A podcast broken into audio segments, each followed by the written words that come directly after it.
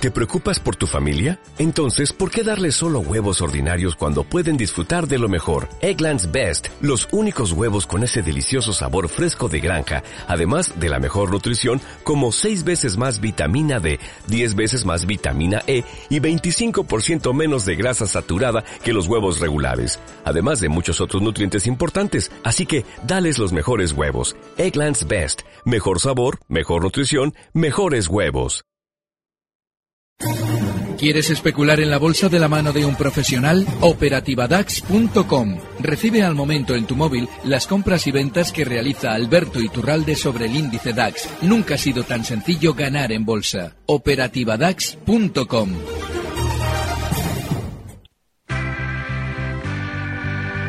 El consultorio de cierre de mercados. Hoy con la presencia, ya les saludamos, José Lizán, gestor de SICAV en Auriga. ¿Qué tal? Buenas tardes, José. Hola, muy buenas tardes. También está con nosotros Alberto Iturralde, analista técnico independiente. Muy buenas tardes, Alberto. Muy buenas tardes. Pues vaya tarde, sobre todo la última parte de negociación, con volumen en la bolsa española, pese al festivo. Bolsas periféricas, sobre todo, son las que han brillado en Europa, en una jornada en la que se ha desatado todavía más ese rally en la banca italiana. El IBEX no solo ha salido de ese bloqueo en el que llevaba pues esos 12 cierres en los 8.600, tirón de la banca que le ha permitido a nuestro índice selectivo la mayor subida desde el mes de julio, un 2,64%. José, ¿qué hay detrás? ¿Nos creemos todo esto? Bueno, yo llevo comentando muchas semanas que está habiendo una gran rotación de activos, y esa gran rotación de activos yo creo que ha quedado patente en que es una salida de activos ligados a bonos y a bonos, a pesar de que hoy hayan rebotado valores como Iberdrola, Enagas, Red Eléctrica. Es simplemente un rebote desde mi punto de vista. Han iniciado un movimiento de corrección de una acumulación de plusvalías de 7-8 años, y desde mi punto de vista esa gran rotación, todo el dinero va hacia financieros desde prácticamente desde el Brexit, ¿no? Y yo creo que ese movimiento ha venido para quedarse como tendencia de medio y largo plazo, independientemente de que vaya a tener sus fases y sus momentos de debilidad. Y también hay otro gran movimiento de rotación, que es una salida de valores growth hacia valores value, ¿no? El value como tal ha estado prácticamente 6-7 años, mientras todos los bonos y los valores ligados a bonos y todos los valores de crecimiento eran el refugio de todas las carteras de los gestores. Yo creo que es evidente que hemos hecho un techo en las yields de los bonos y en los precios de los mismos, y desde mi punto de vista esto es un cambio de tendencia que evidentemente tendrá sus fases. Hemos vivido la primera pata bajista en el mercado de bonos, está en una fase de recuperación ahora o de rebote, pero desde mi punto de vista la segunda oleada vendedora de bonos, que muy probablemente venga ya por la primavera, pues sea todavía mucho más turbulenta, y probablemente en esa oleada sí que se lleve por delante absolutamente todos los mercados en el movimiento, ¿no? Pero yo creo que ahora lo que vamos a tener de aquí a la primavera muy probablemente es un movimiento en paralelo, ¿no? Creo que lo van a seguir haciendo bien los valores value, y vamos a tener cierto rebote de los valores growth y de los valores ligados a bono, que va a permitir que los índices pues se vayan hasta la primavera al alza. Desde mi punto de vista ese es mi escenario, y yo lo que creo es que de aquí a la primavera hay que estar invertidos a partir de la primavera, cuando yo creo que será cuando venga la segunda pata importante del mercado de bonos. Creo que ahí sí que va a haber que hacer mucha liquidez y esperar, porque yo creo que en esa se va a unir la corrección del mercado americano, la corrección de los bonos, y va a ser difícil que las bolsas europeas pues no se vean acompañadas, ¿no? Pero yo creo que lo que hay detrás de todo esto es la gran rotación, como digo, de activos desde el growth hacia el value y desde pues valores ligados a bonos hacia financieros, ¿no?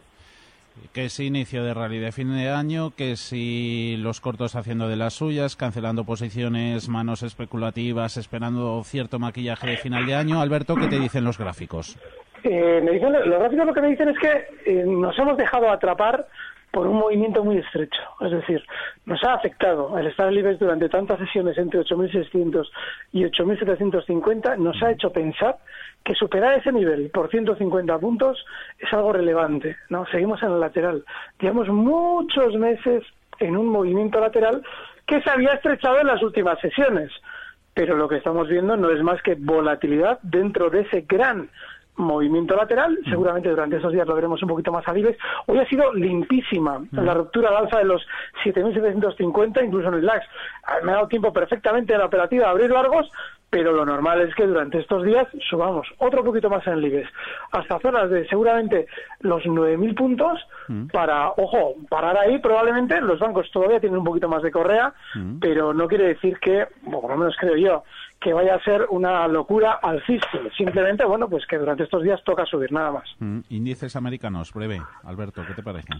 Pues los tenemos con poca volatilidad, que es lo importante, y eso en principio abona la tesis de que seguramente puedan rebotar más durante estos días, y eso también permitirá a los europeos rebotar un poquito más, es decir, un poquito más al alza. El VIX está en 11.94, bajísimo, durante los últimos meses el nivel más bajo, y eso es muy buena señal para los alcistas. Al 91 533 1851 91533 1851 nos ha llamado Jesús. ¿Qué tal está? Buenas tardes. Hola, buenas tardes. Casi ya me ha contestado el señor Lizarralde, pero como parece que los nubarrones se habían despejado un poquito, entonces suponiendo que haya rally de Navidad, si ven más interesante apostar por el IBEX en general que por unos valores concretos. Y siguiendo con lo mismo, como ya los bancos y las eléctricas llevan tirando ya, si ahora le toca, la que le falta tirar es a Telefónica, eso por un lado. Y luego, segundo, si me permiten, ¿qué potencial ven más de subida? ¿Santander, BBV o si ya es tarde para entrar? Gracias. Un saludo, Jesús. Eso, Alberto, ¿IBEX o valores en concreto? Valores concretos. Yo creo que ahora mismo, por ejemplo, hay un valor que da vértigo, auténtico vértigo, dentro de la banca, que es Bankinter, y que por fin hoy ha terminado de levantar el vuelo por encima de los 7.40, que es un punto un poquito por debajo, la zona 7.20, 7.30, lo frenaba durante meses, estuvo ahí mucho tiempo. Bueno, pues yo creo que Bankinter, por ejemplo, va a ser un valor que va a seguir funcionando muy bien durante los próximos meses.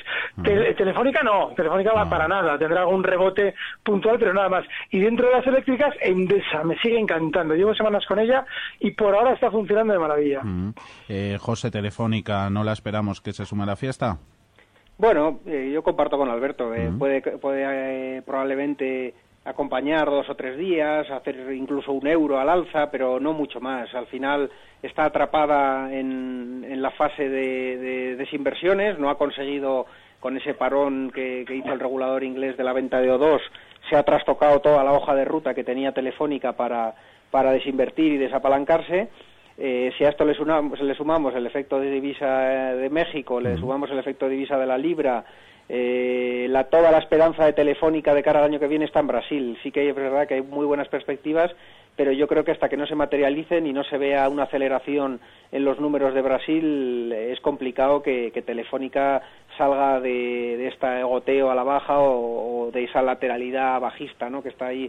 Pues yo creo que como mucho medio euro, 1 euro arriba se podría ir para acompañar algo a los índices, pero yo no le veo mucho más recorrido. Yo, si alguien quiere invertir ahora, creo que se tiene que centrar en lo que está en tendencia, y claramente lo que está recuperando tendencia y con fortaleza es la banca. Y desde mi punto de vista, en la banca hay niveles, ¿no? Y hay niveles de riesgo, me refiero. O sea, al final uno puede tomar la banca comprando valores como BNP Paribas, como Crédit Agricole, como ING, un Santander, que son valores de corte defensivo, como si dijéramos dentro del perfil de riesgo de los bancos, o puede apostar fuerte y jugar los italianos, puede jugar el Popular, puede jugar más Bankias, etc., ¿no? Que tienen muchísimo más riesgo, muchísima más volatilidad, pero evidentemente los movimientos, pues hoy se ha visto, claro, ¿no? El índice bancario un 4 y pico, pero hay valores subiendo 7 y 8, ¿no? Entonces, dependiendo del perfil de riesgo de cada inversor, pues evidentemente es mucho más seguro entrar en un Bankinter que entrar en un Sabadell o entrar en un Popular, pero también es verdad que los días alcistas, pues uno sube un 8 y el otro un 3,5, un 4, ¿no?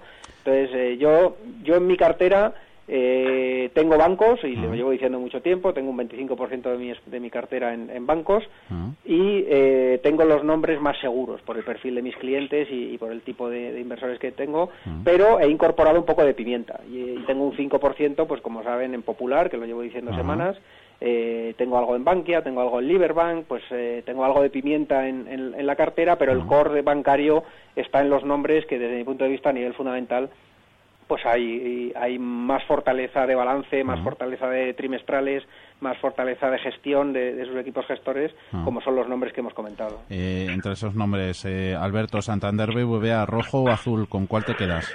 Yo me quedaría con el Santander, porque el Santander aguantó muy bien los mínimos que se marcaban justo el día de la victoria de Donald Trump, y esa es una señal súper alcista. Claro, hoy los dos han tenido su exceso al alza. La duda es cuál de los dos va a continuar más que el otro. Y el BBV todavía sigue en esa zona, es decir, hoy ha superado ese punto, pero anda ahí cerquita. Sin embargo, el Santander yo creo que tiene un objetivo para estas sesiones en la zona 470, de manera que desde los 457 hasta esos 470, incluso un poquito más, creo que hay recorrido. Pedro, buenas tardes. Buenas tardes, un cordial saludo para todo el equipo. De vuelta.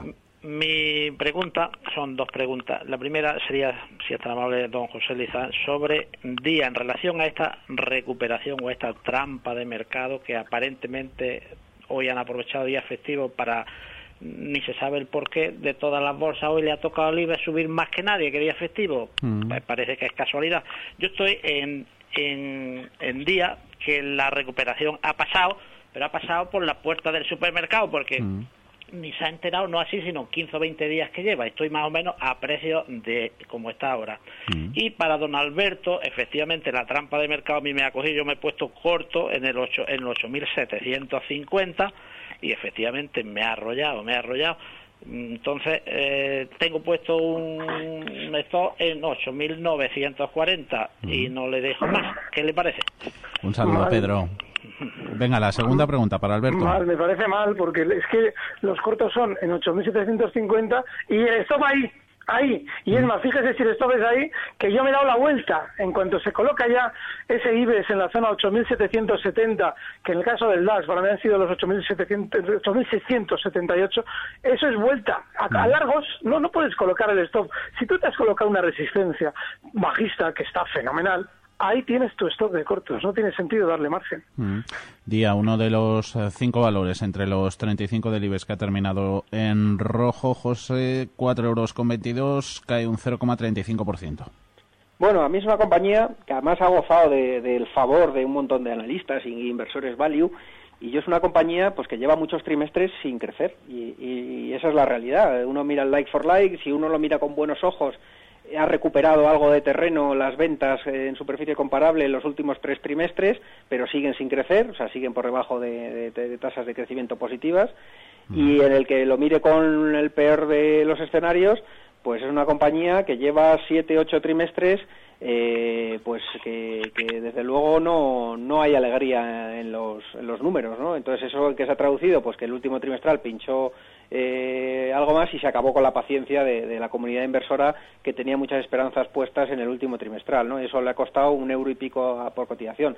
Probablemente la zona en la que está de 4.20, que además es un soporte importante a nivel técnico, pues probablemente haya que aguantar y esperar algo de rebote, pero yo creo que va a ser un rebote muy corto y muy muy efímero. A mí es una compañía que a estos niveles pues no me da demasiado miedo, pero que no veo chispa en las cuentas de resultados como para nada más allá de un rebote técnico por sobreventa de corto plazo, pero no mucho más, la verdad. Gonzalo, buenas tardes, ¿cómo está? Sí, hola, buenas tardes. Díganos. Sí, quería preguntar para José Lizán por Gamesa. La veo un poco débil desde los 22 euros, yo entré en la corrección sobre 19,5 y pensaba que la semana pasada pues se iría, como estos días, sobre los 19,7, que ya iba a ir para arriba, y estos últimos 2 días y la debilidad de hoy, a ver cómo la ve. Entendido, Gonzalo, un saludo. Vale, igualmente, hasta luego. José, Aeronáutica, Gamesa. Bueno, yo creo que lo hemos comentado muchas veces, Alberto es más negativo que yo en el valor a nivel fundamental.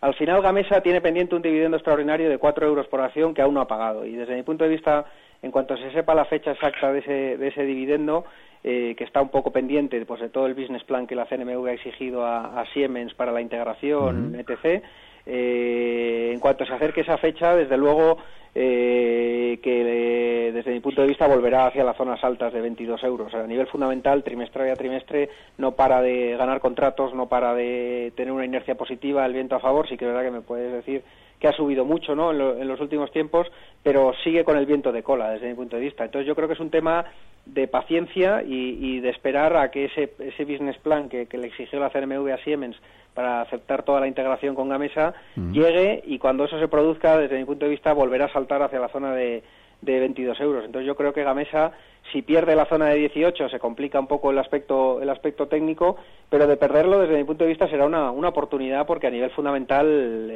con Siemens o sin Siemens, Gamesa está en pleno boom, en plena explosión de contratos, de renovables. La estrategia de diversificación internacional ha sido todo un éxito y todos los meses pues nos acostumbra a llevarse 50 megavatios en algún punto del mundo, ¿no? Y yo creo que eso le da un sustento que me hace pensar que, a pesar de que pueda hacer un movimiento técnico y perder los 18, va a ser algo muy muy momentáneo, muy muy de corto plazo. En nuestra cuenta de Twitter, en @cdmercados, nos preguntan una de las noticias del día, lo hemos comentado a lo largo del programa, esa cruzada del regulador en la City en Londres contra los CFDs, los contratos por diferencia.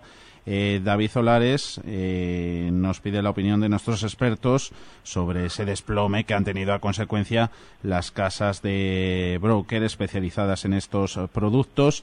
Dice que si nos podemos fiar en este sentido de los brokers, Alberto. Mientras todo el mundo pierda, sí, es decir, mientras haya más especuladores perdiendo dinero, porque los creadores de mercado al fin y al cabo se alimentan de eso, sí nos podemos fiar de los CFDs.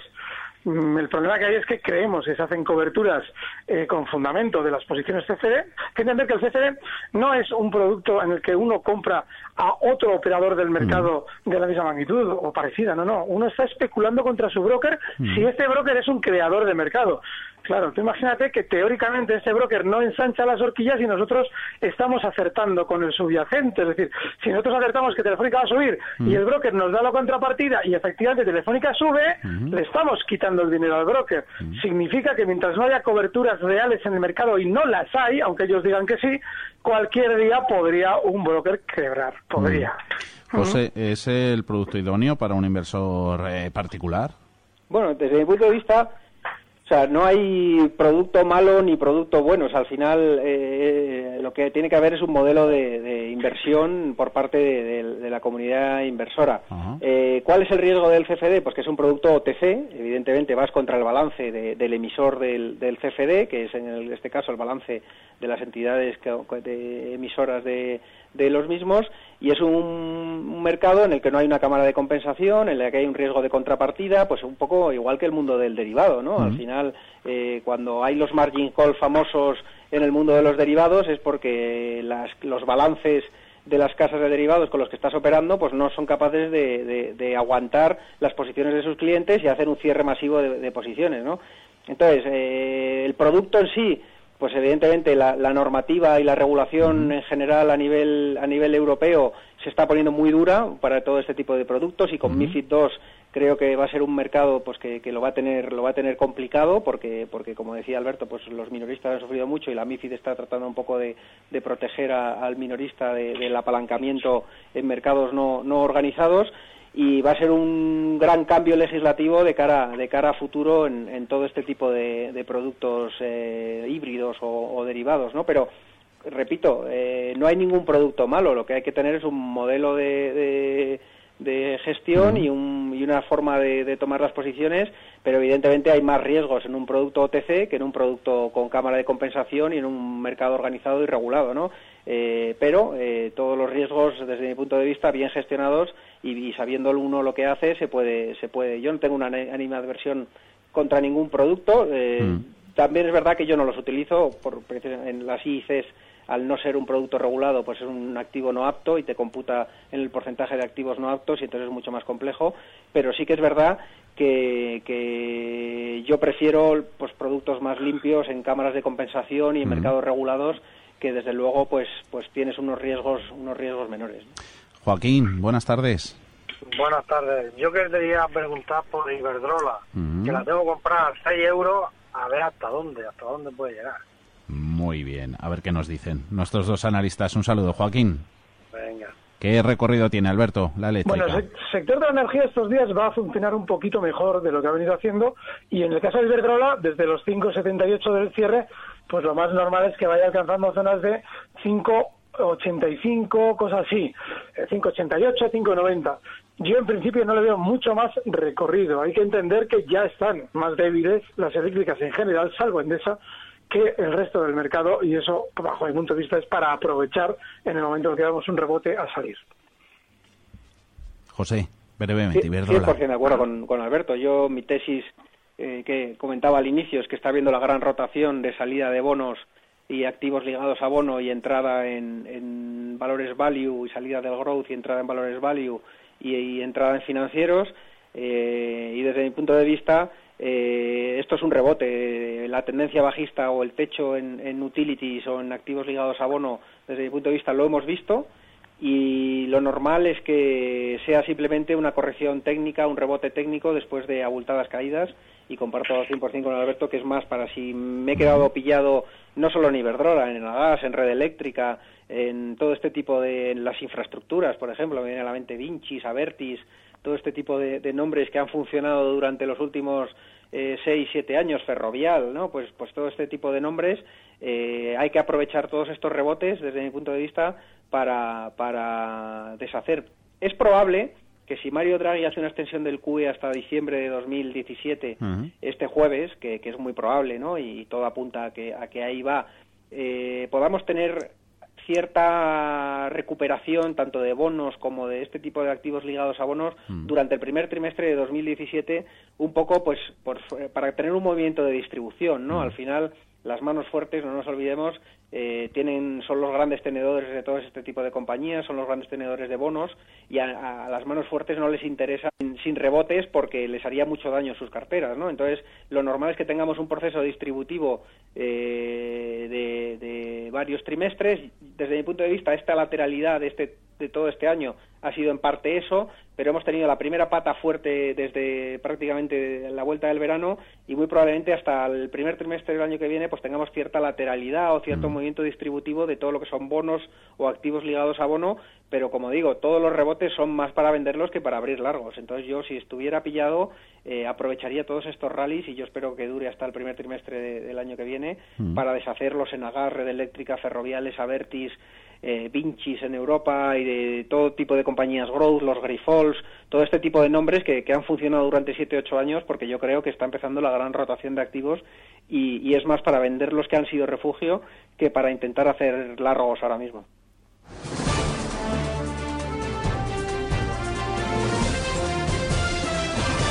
Wall Street. Último vistazo en tiempo real en cierre de mercados a la evolución de la plaza neoyorquina. Wall Street hoy no se suma a la fiesta que hemos visto en Europa, Gema. No se suma a la fiesta, pero parece que los inversores están cogiéndole ganas a las compras, a los números verdes, porque estamos viendo al principal índice de referencia de la bolsa norteamericana, al S&P 500, que sube un 0,2% hasta los 2.209 puntos.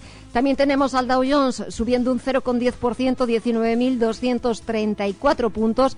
Está muy cerca de los máximos intradía que ha marcado en 19.235, y tenemos al tecnológico, al Nasdaq Composite, sumando un 0,12% en los 5.315 puntos. Hoy los inversores han prestado más atención a los datos macroeconómicos, como la publicación del déficit comercial, que subió un 17,8% en octubre, alcanzando los 42.600 millones de dólares. Y en cuanto a noticias empresariales, hablamos de Verizon, que sube un 1,4%. Es uno de los títulos más alcistas en la bolsa norteamericana, después de que haya llegado a un acuerdo para la venta de 29 centros de datos a Equinix por 3.600 millones de dólares. También hay que hablar de Apple como valor más alcista, sube un 0,5%, después de que su consejero delegado Tim Cook haya desvelado que el Apple Watch ha alcanzado un récord semanal de ventas. En el lado contrario, una de las compañías más castigadas, la que más es Nike. El fabricante de ropa deportiva baja un 2,84%, pero también hay que hablar de Boeing, del fabricante aeronáutico. Está retrocediendo un 0,37% después de que el presidente electo, Donald Trump, haya decidido cancelar el pedido del nuevo Air Force One, del nuevo 747 de Boeing, por considerar que el precio de ese nuevo Air Force One es elevado, es demasiado caro, ha dicho, y ridículo.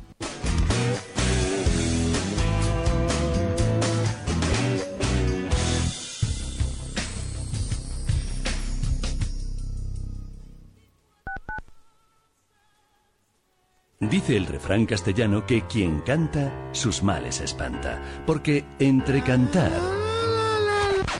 y cantar, la diferencia está en el taller de canto y técnica vocal aplicada al canto coral que imparte el Club de Amigos de Intereconomía. Aprenderás a preparar tu voz y a ejercitar la respiración. A partir de ahora, dígaselo cantando. Para más información, llame al 916 16 24 64 o envíe un correo a club@intereconomia.eu. Intereconomía es imprescindible. Vontobel Asset Management. Calidad suiza con el objetivo de obtener rendimientos superiores a largo plazo. En Vontobel Asset Management siempre estamos a la vanguardia de las inversiones activas en bonos y acciones. Para más información, entre en nuestra página web vontobel.com/am. Vontobel Asset Management, su especialista global en fondos de inversión.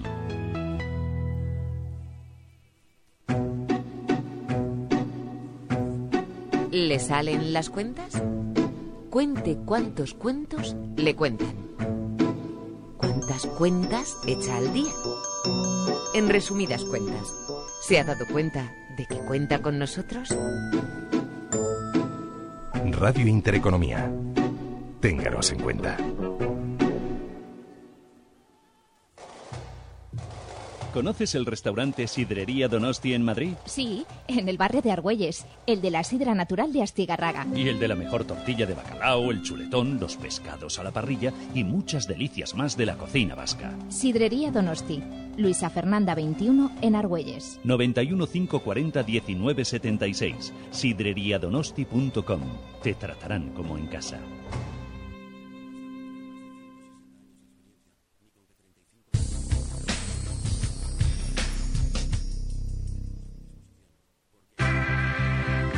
El consultorio de cierre de mercados.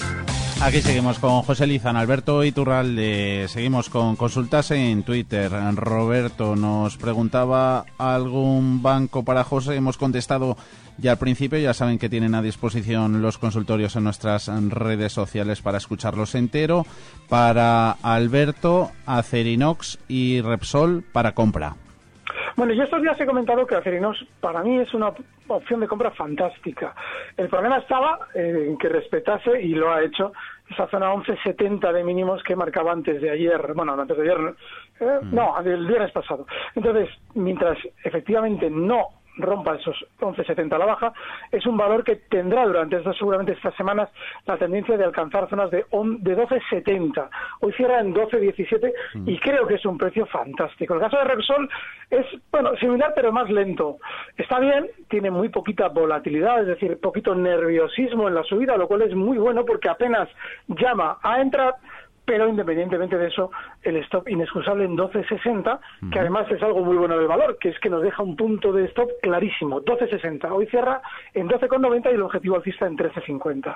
Luis, buenas tardes. Hola, buenas tardes. Díganos. Vamos a ver, tengo compradas actuaciones de OHL a 3.75 y de Sacyr a 2.40. Y quería preguntarles a los analistas cómo lo ven ellos, si creen que puede llegar ahí o si pudiera, en fin, yo ahora comprar algo más para, en fin, para poder salir de estos dos valores. A ver qué me comentan. Y nada, muchas gracias y buenas tardes. Un saludo, buenas tardes, Luis. Adiós, buenas tardes. José, sector infraestructuras y estos dos actores en concreto. Bueno, pues yo creo que son muy diferentes las historias, ¿no? Uno ya ha reestructurado su balance, ya ha hecho las desinversiones que tenía que hacer y está esperando a conseguir contratos, ¿no? Ese es el caso de Sacyr, que es un poco el caso similar al de FCC, ¿no? Una vez reestructurado el grupo, ya no hay riesgo del excesivo apalancamiento que tenían, aunque todavía siguen con una buena bola de deuda, pero yo creo que mucho más controlada y mucho más manejable para sus equipos gestores, y ahora lo que hace falta es que nos den algún trimestre alguna alegría en la parte de ventas y que veamos crecimiento y que veamos una aceleración en los concursos a los que acuden de llevarse contratos, ¿no? Esto a día de hoy no está sucediendo y hasta que no lo veamos, pues desde mi punto de vista son dos valores que pueden tener algo de rebote, de vaivenes, pero no creo que vayan a hacer nada explosivo, ¿no? Sí que es verdad, pues que si el mercado acompaña, pues irse, como decía él, a 2.5 Sacyr o por ahí, pues no es descabellado, ¿no? El caso de OHL, desde mi punto de vista, pues evidentemente todos sabemos la historia de OHL, todos sabemos que hay un nuevo equipo gestor que se ha puesto, pues un poco se ha remangado y se ha puesto los guantes y se ha puesto a trabajar en la reestructuración del balance de la compañía por un hiperapalancamiento excesivo y con las agencias de rating ya no dando más crédito a la compañía. Y en esa, desde mi punto de vista, esa reestructuración sí que es verdad que se está cometiendo bien y se va, todos los días vamos teniendo noticias de desinversiones, pero para restablecer pues la fe en el valor o pues un poco la confianza de la comunidad inversora hace falta mucho más, ¿no? Y yo creo que queda mucho por reestructurar, queda probablemente alguna ampliación de capital a futuro que yo no descarto en el valor y más desinversiones, ¿no? Y yo creo que puede tener un rebote hasta la zona de 3.30 por la volatilidad que tiene, pero si estoy pillado aprovecharía para salirme, porque yo creo que es un valor que todavía vamos a tener muchos trimestres de dudas y de incertidumbre, y creo que en esa reestructuración de balance pues va a costar tiempo en que la comunidad inversora global vuelva a confiar, ¿no? Yo creo que eso, que en la zona de 3.30 es más una venta que seguir dentro del valor. Los precios a los que tenía Luis Alberto H. de Sacyr, 3.75 comprado, en Sacyr 2.40, ¿qué te parecen? Mal y mal, porque es que hay un dato muy importante. En los dos, claramente, lleva aguantando mucho tiempo sin haber aplicado un stop en ninguno de los puntos claros en los que, por ejemplo, en el caso de Sacyr tiene que estar comprado mínimo, pues ni más ni menos que desde hace un año. Así es que, hombre, yo lo veo muy mal, los precios que tiene él. Que la zona 2.15, que ha sido de máximos durante estos últimos meses en Sacyr, se vaya a superar, pues por ahora no veo ningún indicio. Desde luego que sí hay algo en lo que coincido totalmente con José, y es que lo normal es que Sacyr funcione mejor que OHL, porque ya ha tenido todo el castigo gráficamente, y en ese periodo de tiempo en el que ha estado tan castigado el valor, lo más normal es que estén ya empezando a funcionar todas las medidas a las que José hace referencia. Y eso normalmente se ve reflejado antes en el gráfico que en la parte económica que luego conocemos de la empresa. Eso significaría que probablemente Sacyr funcione mejor que OHL, pero desde luego que por ahora técnicamente la zona 2.15 todavía nada nos debe hacer adivinar que vaya a superarse. Y en el caso de OHL, pues ha tenido una gran sobreventa durante estos días y es normal que rebote más, desde la zona 2.90 hasta 3.15. Pero ahí tenemos que volver a preguntarnos qué hacemos con esa enganchada en un valor que dejó clarísimo a la hora de romper la baja que había que salir. Fernando, ¿qué tal está? Hola, bien, de puente. Buenas tardes. Díganos. Sí, una pregunta muy rápida, muy concreta, y luego una valoración o quizá, no sé, una duda en voz alta para todos. En primer lugar, estoy corto en el DAX, en 10.500, desde la preapertura de ayer lunes con el tema de Renzi, y entonces quería saber si ya deshago el largo o aguanto un poquito, dónde marcaría el stop loss. Probablemente ya hasta las 10 puedo vender en CFDs. Bueno, en segundo lugar, parecía que iba a haber la hecatombe económica mundial con el tema del Brexit, no lo hubo. Luego, en el tema de Donald Trump, no lo hubo. Ahora, con la caída del primer ministro italiano, no lo hubo. Entonces, mi reflexión en voz alta es si quizá tanto los medios de comunicación económico-financieros como los analistas están un poquito despistados, porque se anuncian batacazos y luego, por eso mismo, me puse yo corto en preapertura el lunes y no ocurre nada de esto. Entonces, ¿qué está ocurriendo? Porque todo lo que parece muy obvio luego no sucede. Y los mercados cambian radicalmente a lo largo de poquitas horas en sentido contrario. De todas maneras, lo que más me interesa es si ya deshago posiciones largas, si estoy corto en el DAX. Gracias. Hasta luego. Saludo, Fernando. Reflexión, lógica acertada, claro, entra en juego ahí todo el juego de las expectativas. No, eso es bolsa, la bolsa es así. Perdonad, es que la bolsa es así, tiene que ser así. Todo el mundo mirando hacia un lado para que el precio vaya hacia otro. Y nosotros darnos cuenta de que todo el mundo está en la inopia para espabilar en el momento adecuado. ¿Qué sentido tiene que si esto va a caer nos avisen con tiempo? No, lo que obviamente tiene que pasar, si todo el mundo se pone en sentimiento negativo, es decir, vende, es que una mano tiene que comprar todo eso para que el mercado no se desplome. Y si una mano lo compra, ¿cómo lo rentabiliza? Subiendo en contra de todos los que se creyeron el sentimiento negativo que nos daban las noticias. Eso es mercado y tiene que ser siempre así. Si no hay trampa en la bolsa, no se puede hacer dinero como profesional. José, eso lo que mencionaba Fernando, que si Brexit, bueno, reacción, se recuperan los mercados prácticamente a los 3 días, Trump a las horas, con el caso de Italia a los minutos, veremos si no con una victoria del Le Pen en Francia, pues será a los segundos, ¿no? Bueno, yo creo que siempre he comentado y además siempre procuro hacerlo antes de eventos y de citas y de cosas esas, que uno no puede invertir así, o sea, al final...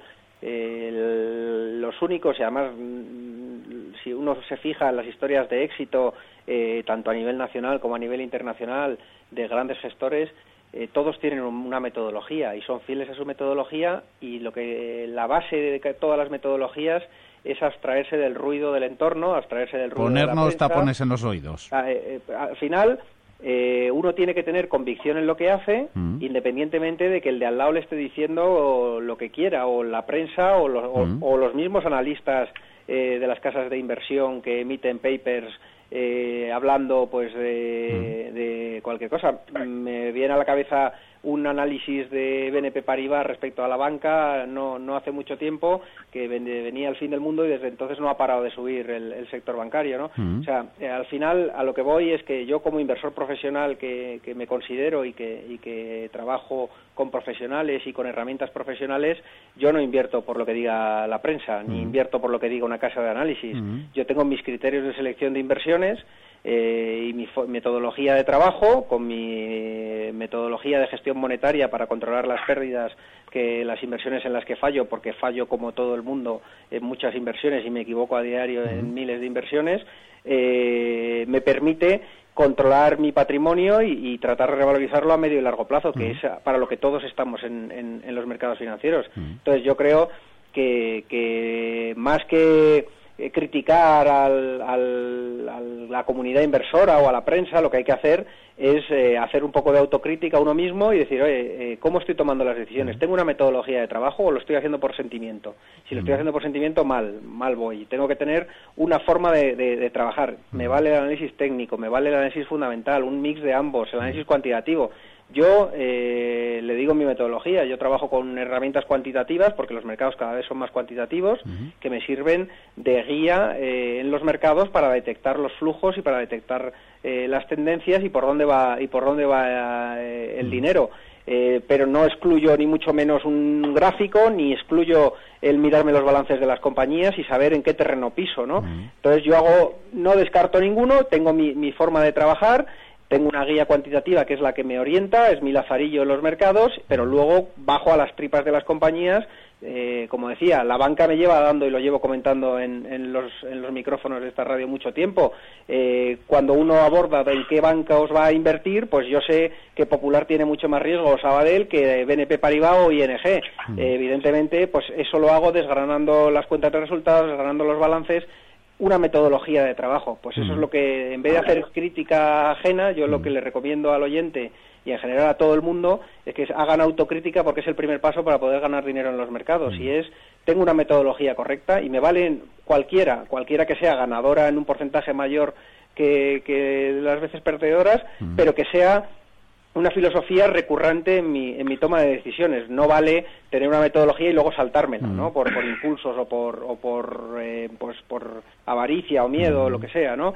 Y esa es la base de sobrevivir al trading. Alberto tiene una metodología muy clara y que comparte con todos los oyentes, y casi todos los analistas que hablamos en la radio tenemos una metodología de trabajo que es la que tratamos de exponer. Entonces, lo que desde mi punto de vista tienen que hacer los inversores en bolsa es tener una metodología de trabajo, serle fiel, independientemente del ruido mediático. Lo más difícil para empezar a ganar dinero en los mercados es abstraerse del ruido. Donde mejor se gestionaría es no teniendo mail, no teniendo radio, teniendo nuestros gráficos o nuestros métodos de valoración. Radio sí, por si las mojas. Y tener una metodología y una filosofía para abstraernos de todo ese ruido que nos rodea y de ese entorno. Y casi todos los grandes inversores que obtienen grandes réditos en los mercados, por poner el ejemplo más famoso de España, Bestinver muchas veces dice que no mira ni las pantallas, ¿no? El antiguo Bestinver de Francisco García Paramés, ¿no? Tiene una metodología de trabajo, se abstrae del ruido, toma decisiones, y eso le ha otorgado por ser el mejor gestor de España, con el mejor track record de España, o uno de los mejores, ¿no? Entonces, al final, la experiencia lo que te dice es que sin una metodología y sin una abstracción de la parte psicológica o de la parte de ruido mediática, pues es muy complicado sobrevivir a estos mercados. Alberto, la estrategia que planteaba Fernando sobre el DAX. Sí, ahora hablo del DAX, pero antes, por favor, que se bajen de internet el programa en la página de Intereconomía y escuchen el trozo de José Lizán, el que acaba de decir ahora 24 veces, porque el método, lo que él ha explicado, es la única clave, y el ajustarnos a él es la única fórmula teórica para el éxito. Bueno, el DAX, vamos a ver, si es que ya tiene un topetazo en el cuerpo brutal. Estamos hablando de que el DAX ahora mismo fuera de mercado está cotizando en zonas de, fíjense, los 10.793. Así es que, hombre, ahora está en resistencia. Es decir, esa zona 10.800 ha frenado subidas durante muchos meses. Bueno, pues ya después de perdidos al río y le dejamos un poquito de margen, hasta zonas de 10.850. Pero, hombre, es muy importante. Ya no es un problema de que es que los medios me engañan o me despistan. No, es que yo no estoy sabiendo reaccionar, ¿vale? Eso es muy importante también. La pizarra. Venga, con vuestro método, el tuyo en particular, José, ¿qué valores anotamos? Bueno, yo creo que está claro que por lo menos hasta el jueves vamos a tener una continuidad en la banca, y veo muy rezagados a Liberbank y a Bankia, y muy probablemente mañana continúe la explosión alcista que hemos tenido hoy, y creo que son dos valores del sector bancario con un poquito de picante, como decía al principio del programa, y creo que tienen algo de recorrido, al menos para un trading de corto plazo. Alberto, con tu tiza. Yo he hablado antes de dos valores, Endesa y Bankinter, pero vamos a unir otro que no tiene nada, bueno, tiene algo que ver, que es gas natural, y que hoy también ha levantado la cabeza con fuerza con una gran sobreventa en los últimos meses, y creo que lo normal es que desde los 16,67 se dirija hasta zonas de 17,10 y el stop si lo hacemos en los 16,50. Muy breve, la última llamada, por favor, José, buenas tardes. Bueno, José nos preguntaba por Mafre, un apunte, Alberto. Bueno, sigue bien. El problema que hay es que esa zona 2,92, que en la que va a frenar seguramente durante esas semanas, ha llegado ya, y seguramente lo veremos ya frenando, para mí es de resistencia. Así es que si lo ve entretenerse mucho durante estos días, yo personalmente ya saldría. José Lizán, Alberto Iturralde, gracias por estar con nosotros en este jornada festiva en España. Un saludo. Cállate, un saludo. Recuerdos a los métodos. De vuestra parte. Hasta aquí la edición de hoy de Cierre de Mercados. Volvemos mañana con total normalidad a partir de las 3:30 de la tarde. Seguiremos con Luciano Branca al frente de la realización técnica, Ali Almayagui con toda la producción. Hasta entonces, un saludo, feliz tarde. Recibe al momento las operaciones de Alberto Iturralde vía SMS en tu móvil. OperativaDAX.com.